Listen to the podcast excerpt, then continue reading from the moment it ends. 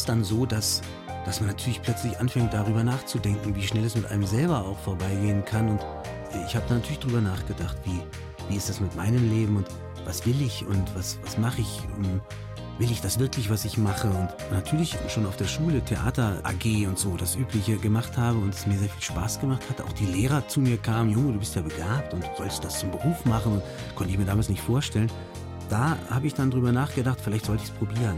Wenn es nicht klappt, dann habe ich es zumindest versucht. Die blaue Couch, der preisgekrönte Radiotalk. Einer unserer Bayern eins Premium Podcasts. Hören Sie zum Beispiel auch mehr Tipps für Ihren Alltag mit unserem Nachhaltigkeitspodcast Besser Leben. Und jetzt mehr gute Gespräche. Die blaue Couch auf Bayern eins mit Thorsten Otto. Oliver Stokowski, ich freue mich sehr. Herzlich willkommen auf der blauen Couch. Hallo, freut mich auch sehr. Ich wollte Sie eigentlich mit dem Satz begrüßen, coole oder schöne Jacke. Ja.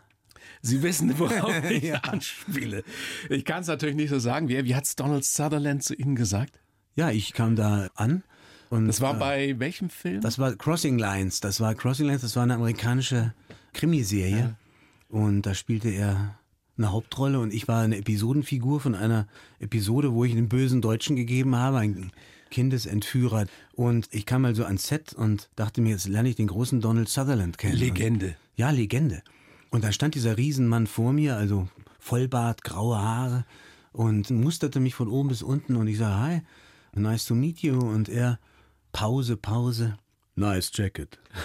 Nice Jacket. Ja, und ich hatte da so, ähm, so eine schöne Strickjacke an, die einem Sakko nachempfunden war, mit einem tollen Strickmuster und tralala. Und es sah sehr edel aus, und irgendwelche Merino, Alpaka, was ich nicht wolle. Und dann war ich noch nicht im Kostüm und naja, und dann sagte er Nice Jacket. Und das war's dann? Ja, und dann ging er weiter. Ja.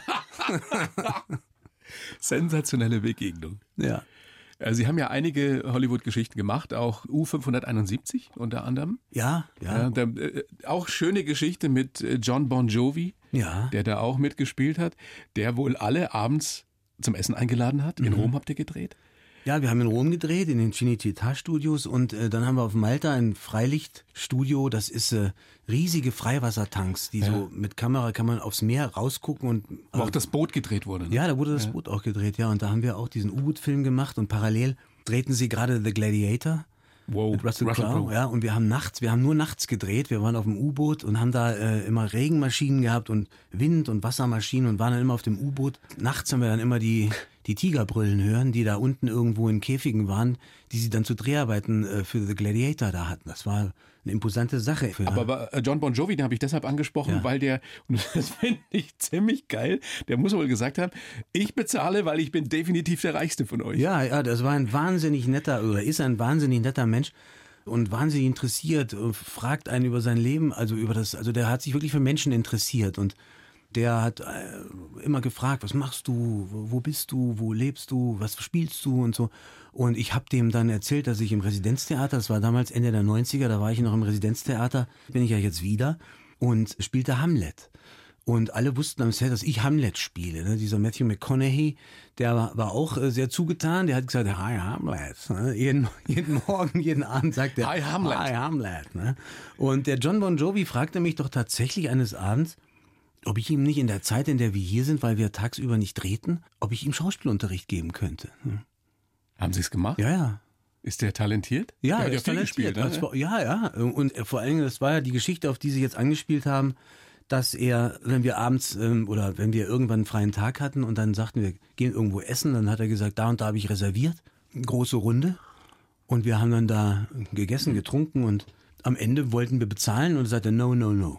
Ich bin definitiv hier der Reichste am Tisch und ich möchte euch bitte einladen. Wenn, solange ihr mit mir unterwegs seid, zahlt hier niemand. Hat keiner widersprochen. Nein, hat keiner widersprochen, ja. Ein sehr, sehr äh, feiner Mensch war das. Sehr, sehr, ja. Und auch sehr unterhaltsam, ne? Und ja. Viel Spaß haben mit dem. Lustig auch, das mit dem Hi Hamlet von Matthew McConaughey, der ja. ja auch mit dabei war. Sie haben da zeitgleich, konnte ich gar nicht glauben, als ich das gelesen habe in der Vorbereitung, am Resi den Hamlet gegeben, gespielt. Ja, ja, ja, ja, ja. Und sind da immer hin und her. Ja.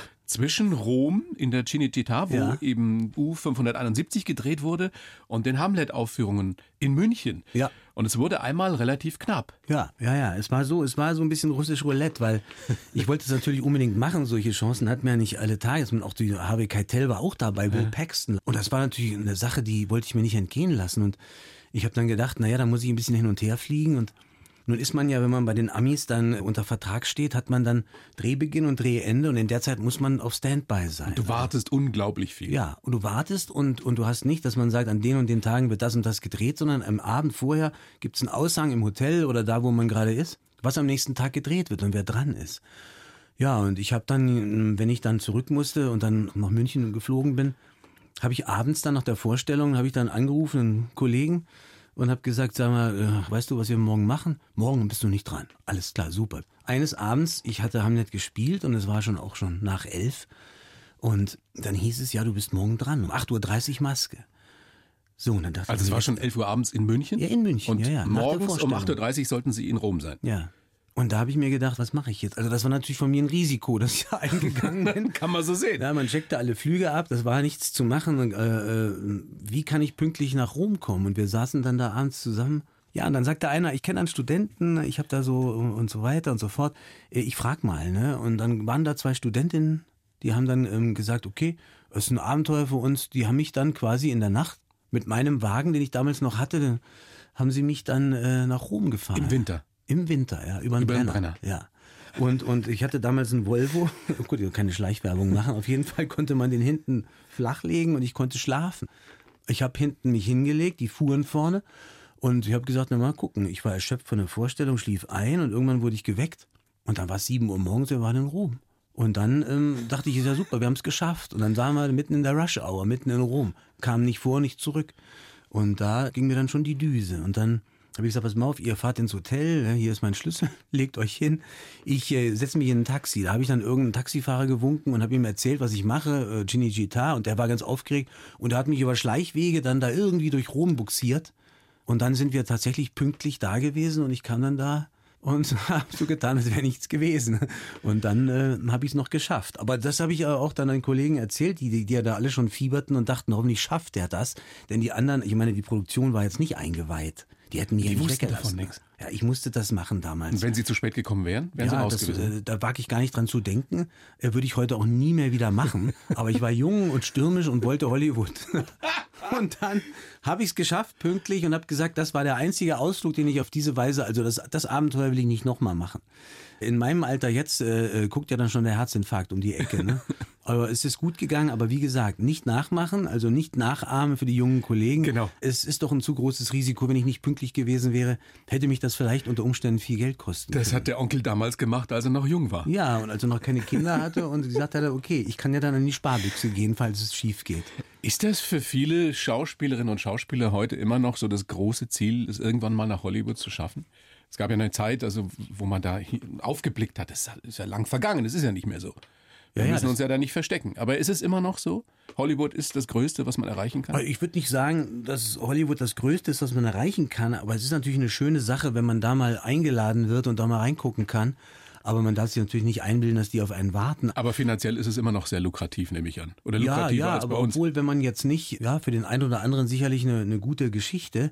Nur wenn man jetzt so wie ich damals für die äh, Amerikaner als Nobody kommt, dann machen die dann Typecasting, sehen dich beim Casting und sagen, den wollen wir, die Fresse gefällt uns, zack. Da hat man dann Standardgagen, die, man wird dann wöchentlich bezahlt in Dollars, und das ist dann nicht so viel, wie man, wie man glaubt, weil man ist ja auf Standby die ganze Zeit. Das ist schon in Ordnung. Aber wenn man dann so, sagen wir mal, schon ein beschriebenes Blatt ist und die einen holen als Very Hot German Actor, wie es dann immer heißt, der gerade im Gespräch ist, so wie ich jetzt bald wahrscheinlich durch den Horst Lichter. Natürlich, bin, ne? Ja. Äh, aber, und Hollywood äh, wird Schlange ja, stehen. Dann kriegt man natürlich, wenn man eine gute Agentur hat, gibt es dann sicherlich Gagenverhandlungen, und da hat man dann wahrscheinlich dann, aber da habe ich eine ganz normale Standardgage gehabt. Ne? Jetzt, ja. jetzt aus Ihrer Erfahrung heraus, die kochen auch noch mit Wasser. Ich war auch ganz gespannt, wie es da so läuft, aber es war so wie bei uns auch, nur war halt, sagen wir mal, von der Quantität halt mehr los. Und ne? Die Trailer waren wahrscheinlich größer. Ja, große Trailer. Es sind dann halt nicht eine Kamera oder zwei, sondern es sind dann gleich zehn Kameras von allen Seiten und wird dann alles gleich in einem Ding abgefrühstückt und überall Kameraoperator und, und der Director of Photography, der ist ja dann nur noch der, der Hauptkameramann in Anführungsstrichen, ist ja nur noch Lichttechniker, der, der richtet vorher alles ein und dann hat er seine, seine Operator, die dann alle an den Kameras sitzen und dann den Job machen, wo hier Kameramann, unsere Kameraleute machen meistens alles selbst, haben ihre Beleuchter, aber sitzen selbst noch an der Kamera. Da geht kein Director of Photography noch an eine Kamera ran. Apropos Kochen, was für eine Überleitung zu dem Film, den man am neunten Januar sehen kann im Z D F, zwanzig Uhr fünfzehn. Da spielen sie nämlich Horst Lichter. Und ich habe mir in der Vorbereitung schon ein bisschen was angeguckt. Das ist faszinierend, frappierend, diese Ähnlichkeit. Sie sind Horst Lichter. Ja, vielen Dank. Ja. Unfassbar. Ja, wie schön, ja. Kann man ja auch gucken, unter anderem auf Ihrem Instagram-Account. Ja, ja. Da kann man Fotos sehen. Toller Film, wie gesagt, neunten Januar, Horst Lichter, keine Zeit für Arschlöcher. Wie gut können Sie denn selbst kochen?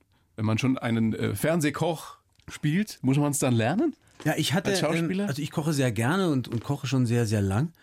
Es schmeckt immer, sagen wir mal so. Sagt wer? Oh, oh, mein Sohn zum Beispiel, meine Söhne, ähm, die sagen, es schmeckt gut, schmeckt gut, Papa hat gekocht. Also Miracoli. Das, ja, es ist, naja, das nicht mehr. Das habe ich in meiner Studentenzeit gemacht. Miracoli auf einer, auf einer Kochplatte irgendwo ja. unterm Dach in einem Mansardenzimmer in Graz, damals ich studiert habe. Da. Aber nee, da, das ist schon relativ vielfältig. Aber ich bin jetzt natürlich kein Gourmet-Koch oder so, aber es schmeckt auf jeden Fall. Aber ich habe mal einen Koch gespielt vor langer Zeit und da hatte ich mal einen Crashkurs im Hotel Hyatt in, in Hamburg von einem Sternekoch, der hat mir ein paar Tage dann so die Grundsachen so gepusht, dass ich weiß, wenn ich da Handgriffe mache und so, dass das stimmt. Ne? Und da hatte ich dann, kriegte ich doch nochmal sowas mit auf den Weg. Ne? Das hat mich dann natürlich auch nochmal ein bisschen verbessert. Ne? Sehr schön. Horst Lichter ist ja beileibe nicht nur Koch. Viele kennen ihn jetzt auch als, als Moderator von Bares für Rares. Er ist vor allem eine faszinierende Gestalt, was der Mensch alles schon erlebt hat. Ich hatte ihn ja auch schon zu Gast in meiner kleinen Show. Und wenn der erzählt, das kannst du eigentlich gar nicht glauben. Das passt alles in fünf Leben. Ja. Kannten Sie ihn vorher persönlich? Wussten Sie, was der für ein Leben hat, für eine Biografie? Also ich kannte ihn vorher persönlich nicht. Hab natürlich ihn über die vielen Jahre äh, verfolgt. Das ist so eine schillernde Persönlichkeit. Und als er auftauchte in der Fernsehlandschaft, war das äh, immer sehr unterhaltsam. Weil damals er, mit Johann Lafer, ne? Ja, oder auch noch ganz früher Herr Kerner und, und Lanz ja. kocht und so. Und dann kam der Mann mit dem Schnurrbart und das ist ein großer Entertainer, der hat ähm, für große und gute Unterhaltung gesorgt. Ich wusste auch schon Teile von seinem Leben und seine Schlaganfälle und seinen Herzinfarkt und aber ich habe äh, dann natürlich nochmal reingekniet und all diese Bücher, die da auch, der Lanz hatte auch eins geschrieben, ähm, plötzlich guckst du bis zum lieben Gott, mhm. da habe ich noch viel mehr erfahren über, auch über, also schli- schlimme Sachen, die er erlebt hat und da habe ich mich natürlich im Zuge der Vorbereitung zu dem Film nochmal mehr reingekniet, aber er war mir kein Fremder. Ne? Wie war denn euer persönlicher Kontakt? Ja, das macht ja unglaublich Spaß, sich mit dem zu unterhalten. Absolut, ja. Ja, ja, ich war sehr aufgeregt, ich wusste, ich treffe ihn. Wir trafen uns hier in, in München im Hotel, in der Lobby, weil er hier eine Fernsehshow-Aufzeichnung hatte. Und ich war sehr aufgeregt, ich dachte, wie wird er reagieren? Es stand ja schon fest, dass ich die Rolle spielen werde. Und wie ist es, wenn man sich jetzt begegnet? Und dann, als wir voneinander saßen, hat er auch gesagt, ich bin auch aufgeregt. Ja, weil das ist für ihn ja eine große Sache jetzt. Ähm, dass seine Biografie ja, da verfilmt sein, sein wird. Buch, zu, dass das verfilmt wird. Wer macht das? Wer spielt ihn? Und da war er sehr zugewandt und ähm, wir haben ganz schnell gemerkt, dass wir einen Draht zueinander haben. Er ist ja ein ganz, ganz ehrlicher, geradliniger Mensch. Aber erst habe ich gesagt, Herr Lichter, Sie, und dann gesagt, wir können uns duzen und man ist ja, ja auch, es ist ja auch, ne, erstmal, man möchte ja erstmal auch höflich sein und, aber das war dann ganz schnell, war dann das Eis gebrochen und wir haben dann einfach ein schönes Gespräch gehabt und haben wir später auch nochmal lange, lange telefoniert ja. und das war, war sehr intensiv, die Begegnung mit ihm. Also den Film sollte man sich unbedingt angucken. neunten Januar, Z D F, zwanzig Uhr fünfzehn. Ist der Bart eigentlich echt, der Schnäuzer? Nein, er ist nicht echt. So ein Bart kriegt nur Horst Lichter hin. Also ich weiß nicht, wie lange, wie viele Jahre ich sparen müsste. Ich glaube, ich, also dieser Bart ist gigantisch. Also man müsste direkt dran ziehen, ob der nicht auch geklebt ist. Aber er Aber, sieht echt aus. Ja, der ist, der hat diesen Bart. Und na, also ihrer meine ich, ja, der sieht echt ja, aus. Ja gut, mein Bart, zum Glück sieht er echt aus. Wir haben auch lange, lange rumgemacht, ganz viele Bärte hergestellt. Immer wieder Bartproben gehabt und so. Und wir haben auch in, innerhalb des Films ganz viele verschiedene Bärte gehabt, die wir geklebt haben. Und die gehen ja dann auch schnell kaputt. Und das war eine Klebe, Bartklebe-Arie. Und weil es musste ja wirklich so sein, auch bei Großaufnahmen, ja. dass man nicht sieht, dass der geklebt ist. Sie haben es vorhin schon angesprochen, Horst Lichter ist ja unter anderem ein toller Entertainer. Diese Qualität, die bei ihm sicherlich aus der Tragik kommt, aus dem, was er so erlebt hat in seinem Leben. Er hat ja diesen großen Wunsch, vielleicht sein größter, den Menschen in seiner Umgebung was Positives mitzugeben, die aufzuheitern. Haben Sie das auch? Ja, auf jeden Fall. Ich meine, das liegt schon in der Natur der Sache. Ich ähm, als Schauspieler, man möchte natürlich die Leute unterhalten, man möchte gemocht werden. Und man möchte die Leute auch gern zum Lachen bringen, ihnen, ihnen einfach im, für eine Zeit sie mit auf die Reise nehmen, für die Sachen, die man da auf der Bühne oder im Film macht. Bei Ihnen hat die Beschäftigung mit Horst Lichter und die Dreharbeiten, habe ich gelesen, auch dazu geführt, dass Sie sich wieder mehr um Ihre Eltern gekümmert haben, die auch schon über achtzig sind. Stimmt das? Ja, es war so, dass im, im Zuge dieses turbulenten Berufs muss man sehen, dass man schaut, wie viel Zeit verbringt man mit seinen Liebsten und dass man da schaut, was versäumt man vielleicht und, und wie geht die Zeit dahin. Und im Zuge der, der Beschäftigung mit des Films habe ich immer mehr an meine Eltern auch gedacht, natürlich. Ja. Ich habe ja ähm, mit Barbara Nüsse gespielt, die ja großartig ist äh, als Mutter und also als meine Mutter, als Horst Lichter Mutter, Frau Lichter, immer wieder über, über meine Eltern nachgedacht und bin direkt nach Ende der Dreharbeiten da mal bei meinen Eltern ein paar Tage vorbeigefahren, weil ich die auch schon eine Weile nicht gesehen habe, weil ich mir dachte, es kann für uns alle immer wieder auch schnell eine Wendung geben und dann hat man vielleicht vieles, was man doch bereut, nicht ausgesprochen zu haben oder wie auch immer. Das hat mich da schon dazu bewegt, dass ich direkt im Anschluss da mal bei denen vorbeigeguckt habe. Schöne Geschichte. Herr Stokowski, großes Vergnügen, dass Sie da sind. Ich schreibe ja für jeden Gast in dieser kleinen Show einen Lebenslauf. Da habe ich natürlich auch für Sie versucht. Den würde ich Ihnen jetzt rüberreichen. Über die Scheibe hier. Und Sie lesen den bitte vor und sagen mir dann danach, was Sie davon halten. Ob wir damit arbeiten können. Oh gut, ich fange mal an. Ich heiße Oliver Stokowski, bin Schauspieler und liebe die Wahrhaftigkeit in meinem Beruf. Für eine gute Rolle lasse ich mich auch mal nachts bei Eis und Schnee über den Brenner fahren. Geprägt haben mich meine Zeit als Rettungssanitäter, die Begegnungen mit dem Tod und die Zusammenarbeit mit großen Schauspielern.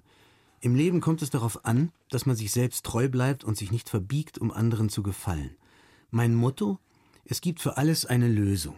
Und das größte Glück für mich ist meine Familie. So. Ja. Können Sie so unterschreiben? Kann ich unterschreiben. Sehr ja. gut. Ich frage Sie einfach gleich mal nach, nach, de, nach dem Alter. Sie werden ja, Sie sind geboren achter achter zweiundsechzig in Kassel. Sie werden nächstes Jahr sechzig. Tatsächlich, ja. Man glaubt es kaum. Ist das ja. ein Thema? Ah ja, also es war für mich ein Thema, in meiner Jugend war es für mich ein Thema, möglichst schnell achtzehn zu werden, einen Führerschein zu haben. Für uns alle. Und Freiheit. Ich habe dann mit dreißig das erste Mal gedacht, oh, jetzt bin ich schon dreißig. Fand ich überhaupt nicht gut. Da fing ich an, über das Älterwerden nachzudenken und dann hat es eigentlich aufgehört. Mit fünfzig habe ich nochmal gedacht, aha, fünfzig, muss man das jetzt groß feiern? Es hat sich verleppert. Ich habe, äh, also sechzig ist... Ist kein Thema? Ist ehrlich gesagt wirklich kein Thema, okay. Weil ich gucke aus, ja, sagen wir mal, aus einem alternden Körper raus, aber ich sehe mich ja nicht und ich, ich bin, ich wundere mich oft, dass ich, wenn ich ja wieder in den Spiegel gucke, ach, guck mal, bist ja schon ein bisschen älter geworden, ja. dass vielleicht, dass man öfter mal gesiezt wird als früher oder dass man also einem im, in der U-Bahn einen Sitzplatz angeboten wird, das alte Thema. Wieso? Nee, das kommt ja noch stehen, so kein Thema. Ne? Wobei wir Männer ja meistens dazu neigen, dass wir denken, wir sind immer noch genauso fit und sehen ja, genauso ja, aus wie mit dreißig. Ja ich habe das Gefühl, ich bin noch gut. Machen gut. Sie das manchmal, dass Sie sich so im Spiegel von der Seite anschauen? Oh ja, ich gucke mich von allen Seiten an. Muss ich, muss und wenn man sich so von ne? der Seite anschaut, hat mir mehr Reinhard Fendrich mal gesagt, ja. dann äh, wirst du diesen Irrglauben verlieren, dass du noch genauso ja, aussiehst wie mit ja. dreißig. Nun bin ich halt als Schauspieler ständig irgendwo im Spiegel. Sie sind ja fit. Ja. Ich, sitze, ich sitze da in der Garderobe oder ich sitze in einer Maske irgendwo und habe links, rechts, vorne, hinten, oben, unten überall Spiegel. Und da ist man ja gezwungen, sich ständig anzuschauen, jetzt mit dem Bart auch und ja. wie ist die Verwandlung. Mögen äh, Sie das immer, was Sie sehen? Also, um mal mit den Worten von Horst Lichter zu sprechen, er sagt, ähm, er ist zu dem Punkt gekommen, dass er wirklich sagen kann, ich mag mich. Hm. Und Sie? Und, und ich mag mich auch. Ja. Ist gut. Ja. Also ich meine, dass ich nicht immer alles gut finde, was ich da sehe, da denke ich dann auch, mein Gott, als bei mir anfingen die Haare auszugehen, da hatte ich ja den Schock meines Lebens. Das war ja schon mit Mitte zwanzig, aber äh, mittlerweile sind das alles keine Themen mehr. Apropos Thema, mit Sicherheit in Ihrer Jugend, der Papa war ja Hauptkommissar. Ja. Als Sie dann gesagt haben, ich möchte Schauspieler werden. Weil der hätte sich sicherlich gewünscht, dass der Sohnemann in seine Fußstapfen tritt. Hat ja. er das gleich akzeptiert? Sowas ein, ein brotloses Gewerbe wie ja, die Schauspielerei? Er hat es nicht gleich akzeptiert, sondern er hat tatsächlich von brotloser Kunst gesprochen, weil er meinte, er hat sich natürlich schlau gemacht und hatte natürlich Angst, dass ich natürlich irgendwo in einem Beruf lande, wenn überhaupt, und dann nichts verdiene. Und das, das hatte er hat sich Sorgen, Sorgen gemacht. Hat sich ja. Sorgen gemacht, ja.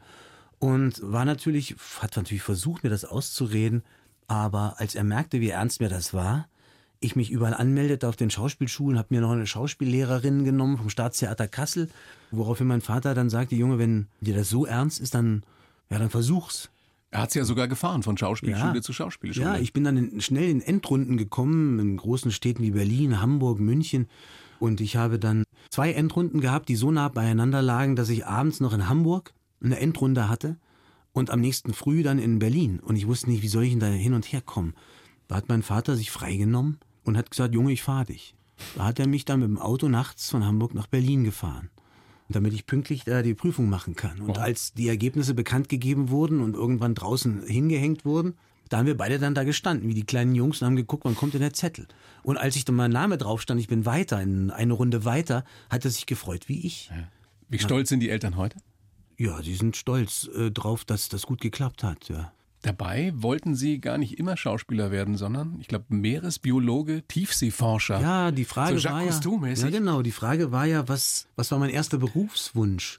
Und da musste ich nicht lange nachdenken. Ich weiß ganz genau, dass ich immer vorm Fernseher saß, wenn sonntags, nachmittags Jacques Cousteau oder wann auch immer die Sendung war, Jacques Cousteau äh, in den Weltmeeren unterwegs. Ja. Hat mich wahnsinnig fasziniert. Tiefseeforscher war mein... Mein absoluter Berufswunsch. Ich bin dann auch früher, habe ich dann auch mal einen Tauchschein gemacht, habe mir diesen Traum auch verwirklicht, aber Tiefseeforscher ist es nicht ganz geworden. Sie haben ja wirklich schon eine Menge gemacht, auch außerhalb der Schauspielerei. Sie waren Zivi und da waren Sie als Rettungssanitäter ja, unterwegs. Und ja. Sie haben im Vorgespräch gesagt, die täglichen Begegnungen mit dem Tod, die machen was mit einem.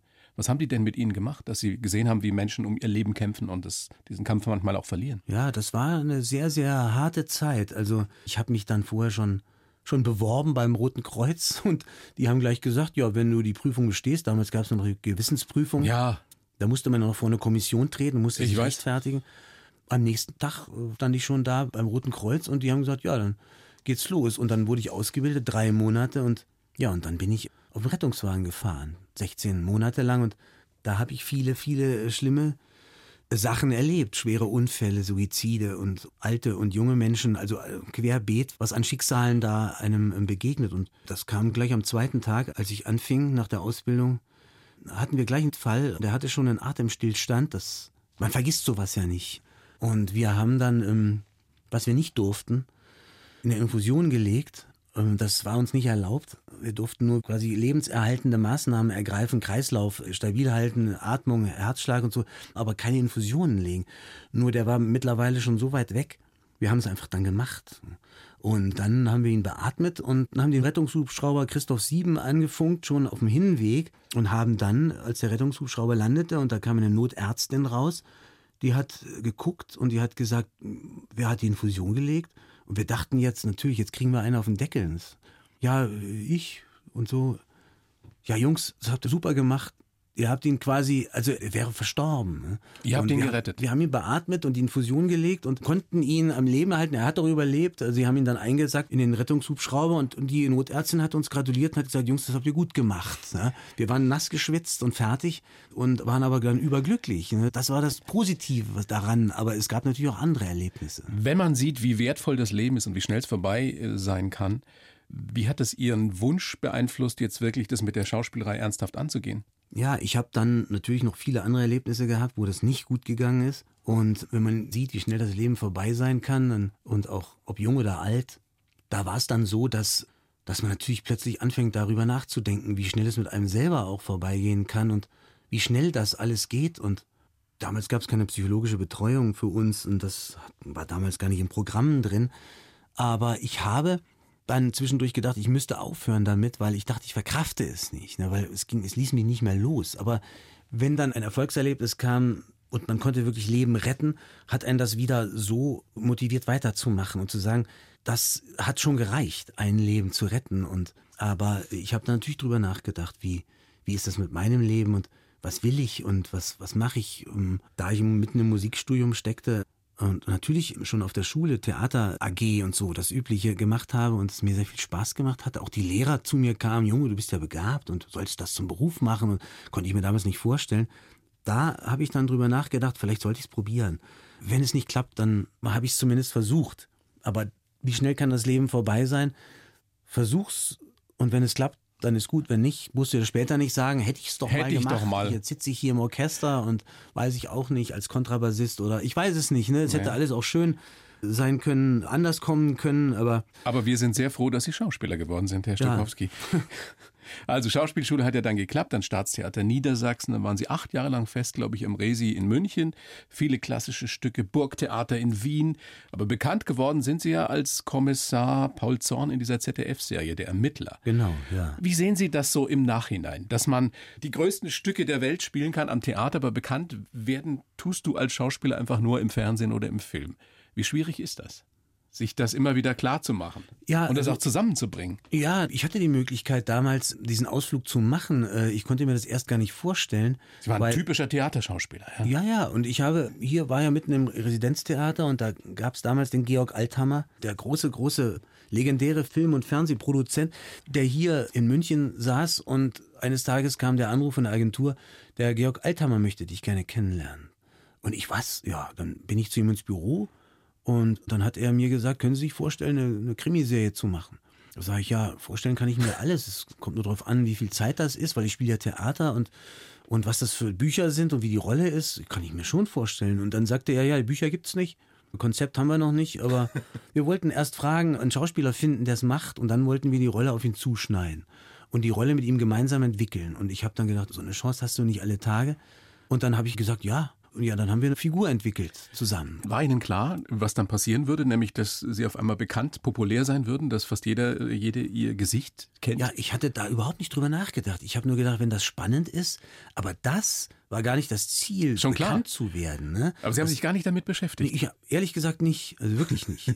Sondern ich habe einfach nur gedacht, das könnte eine spannende Sache Bäh? sein, weil ich konnte die Figur mitentwickeln und den Charakter und seine Biografie und dass es auch eine persönliche, also dass es eine menschlichere Komponente kriegt. Ja, und das, eine tolle Serie.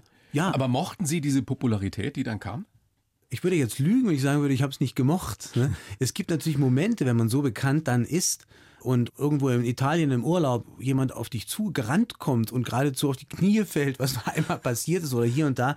Il Commissario, il Commissario. In Italien, ne? Ja, ja, ja. Und wo man denkt, wo, wo wusste ich gar nicht was? Ach so, natürlich wird ja auch in Italien ausgestrahlt. Ja. Und dass man da so beliebt ist bei Leuten, dass man denen sozusagen ans Herz wächst. Na klar, ne? Weil sie im Wohnzimmer sind. Sie gehören ja, ja. zur Familie, wenn ja, sie so eine regelmäßige Serie haben. Ja, ist mir das dann klar geworden. Und aber ich muss sagen, ich habe mich immer gefreut und freue mich auch heute, wenn Leute mich erkennen, mir, mir freundlich zulächeln, mich grüßen und sich freuen, mich zu sehen.